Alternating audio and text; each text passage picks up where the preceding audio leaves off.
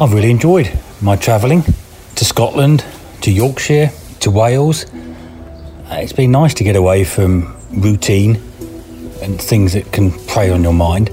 Um, I'm back home now, um, but there is a twist in terms of potentially more travelling, uh, which you'll find out at the end of this show. Hi, I'm Chris. I'm just a normal guy. Well, at least I was, until my son killed himself. Now nothing is normal, and I'm realising that nothing ever was normal, and nothing will ever be normal again. But thank you for joining me on my argument with grief. You would have heard from my recent blogs that I spent quite a bit of time travelling and recording my thoughts as I went along. I enjoyed that opportunity to live with my thoughts, and I hope I was able to project them through my recordings and my recent episodes. I think I'll always be a traveller, a rolling stone, as I put it. The rest of my life is down to me to map out now, but travelling will be a big part of it. Ben was the same, and I want to be a bit more like him. Yesterday, for example, was a tougher day, but I generally try and be like Ben as much as I can. He would have seen the good and the fun in a lot of things. I can't bring him back, so I just have to embrace things that make me feel closer to him. This is a complete change from the pushing away phase that I was in. It hasn't suddenly changed, it's been gradual and still hasn't totally flipped just yet. But a large part of the last month or so has been that shifting back to him and everything I loved about him. And I have been asked, just a few times, what can other parents do to prevent this from happening? There were a number of reasons for Ben's suicide, but most of them were just what I call significant factors. There was the one clear indication that he gave in his notes and is the reason for the date that it happened. That he couldn't face telling me that he had failed. What advice can I give other parents? Don't measure your children by the success that you want for them. Let them define what is happiness and success and support them in finding that. Make sure they have a support network around them that isn't just you. Understand what pressure really means for them because it's easy for you, with your greater life experiences, to brush it off. Pick up the phone. Please just pick up the phone and talk to them. It's kind of ironic that some parents are asking me what lessons have I learnt, considering I've pretty much failed as a parent. What the hell do I know about parenting? Why are you listening to the podcast of a man who doesn't know how to parent? What do you think you're going to get from this? I can't tell you how to fix suicide. I'm not here to fix suicide. I don't actually believe suicide can really be fixed. I work with some great charities like Papyrus and Calm who are making great efforts in what they call suicide prevention. I'm sure there are things I can do, but I'm not the expert on that. I'm the expert on what it is like to go through this hell, to get that call telling you your son has killed himself. I am an expert on that now. I wish I never was, but I am, and I'm going to keep telling you everything I know about it. I can tell you what it's like every single day to wake up wishing there was a way you could change places with your son. My son had far more to offer the world than I ever could. If I had any sort of a relationship with God, I'd ask for that. Interestingly, I notice how few of the other survivors I come across are religious. Why is that? Did bringing up our children without a religion make them more susceptible to suicide? I so hope not, but it is now one of my fears.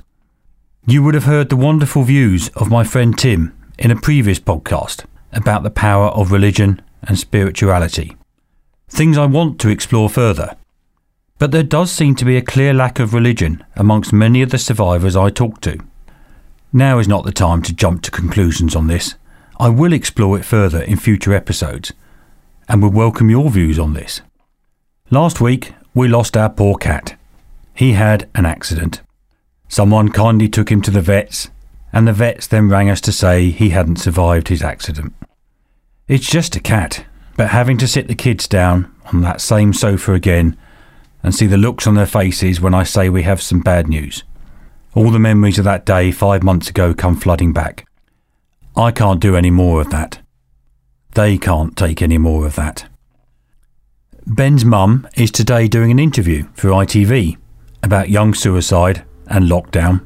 We still get a steady stream of journalists wanting to explore our story.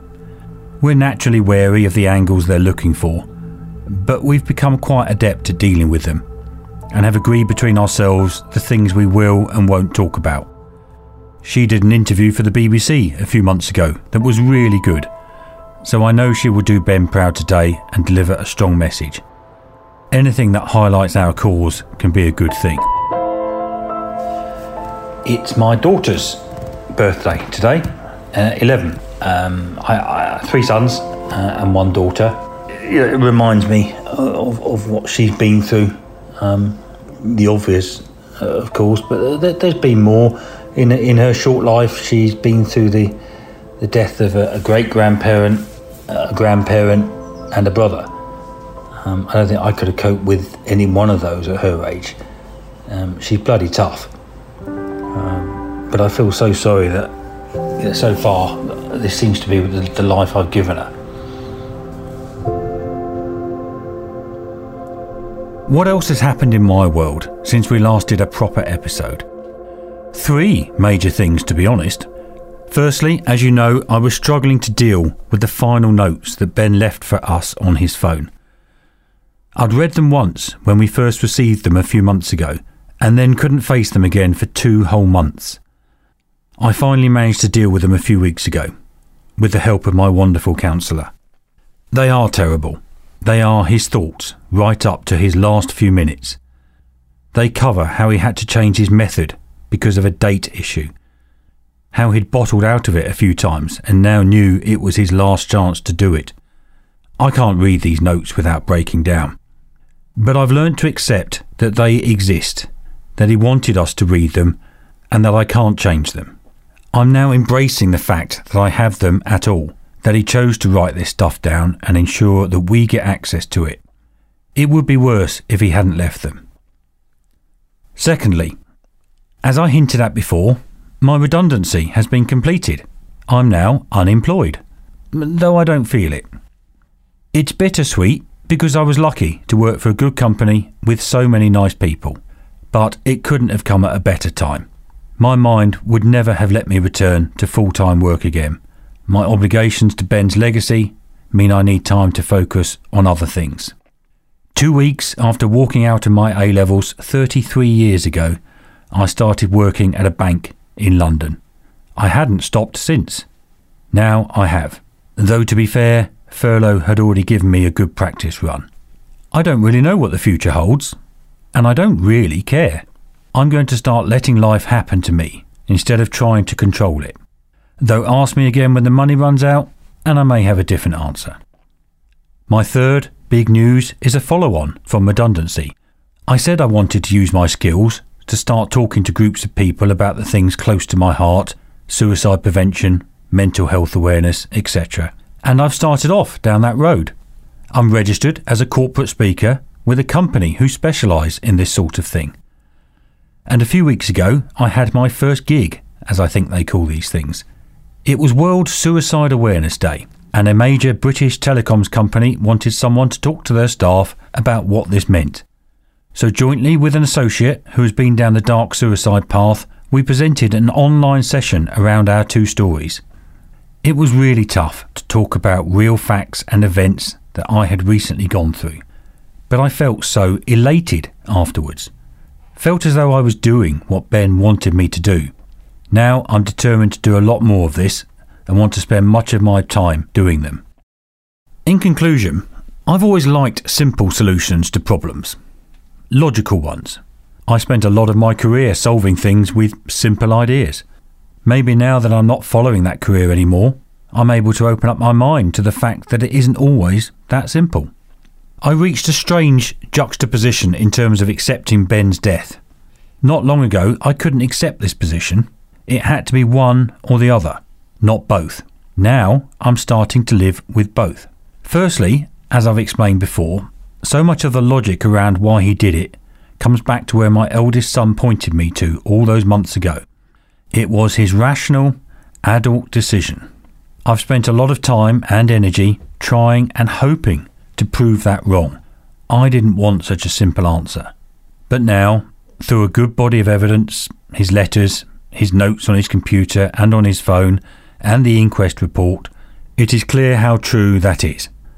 And I'm learning to accept it. But secondly, there is the conviction, particularly amongst parents, I suspect, that it must be our fault. We must have caused this. And likewise, I have spent a lot of time and energy trying to prove or disprove this too. Again, much of the evidence we have suggests this is not the case for Ben. But I can't accept that. I know that if I picked up the phone to him, said the right things to him, listened to him, I could have saved his life. I know that. But the point I'm making is that I'm learning to let these two theories sit side by side. Firstly, that it was his clear decision. Secondly, that I could have saved him. For months, I didn't believe I could accept both logics. Now I can. I get the impression some people are running out of patience for me, expecting me to move on, get over things, go back to normal. It's not their fault. I would probably be the same. But this is me now. I'm not normal. I don't want to be normal. My life has changed, and this is now who I am. If that isn't who you want, then I'm not going to change for you. I'm sorry. When I write these episodes, I often think of the people I originally aimed this podcast at the parents of young adults who had taken their own lives. I was aiming at them because I had something in common with them and something to say to them. Since then, I know that we have gained listeners for many other reasons, and I'm so grateful for that but I still write a lot of this stuff for that original target audience, just because I feel we're a special group. I've mentioned before that I belong to an online group for survivors, and how shocked I am still that there are new members every day. Lately, I have been taking a slightly more active role in this group, not being afraid to express my opinions, trying to offer some comfort to others. I find it really helps.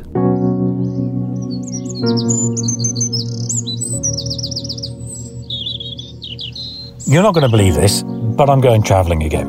And, and I know you've listened to me travelling around Scotland and Yorkshire and Wales, uh, and hopefully you enjoyed um, the opportunity it gave me to, to have some thoughts that I, that I tried to get into words for the podcast. But yes, I'm going travelling again. I'm going to head to Spain for a while. It's a chance to reboot myself, if that makes any sense. It's a chance for me to concentrate on developing the ideas in my life that I need to develop. Um, redundancy is now done and dusted, and I've got ideas of things I want to do. This podcast is one of those things. I need the chance to just get away from a lot of routine life and concentrate on getting all that stuff right.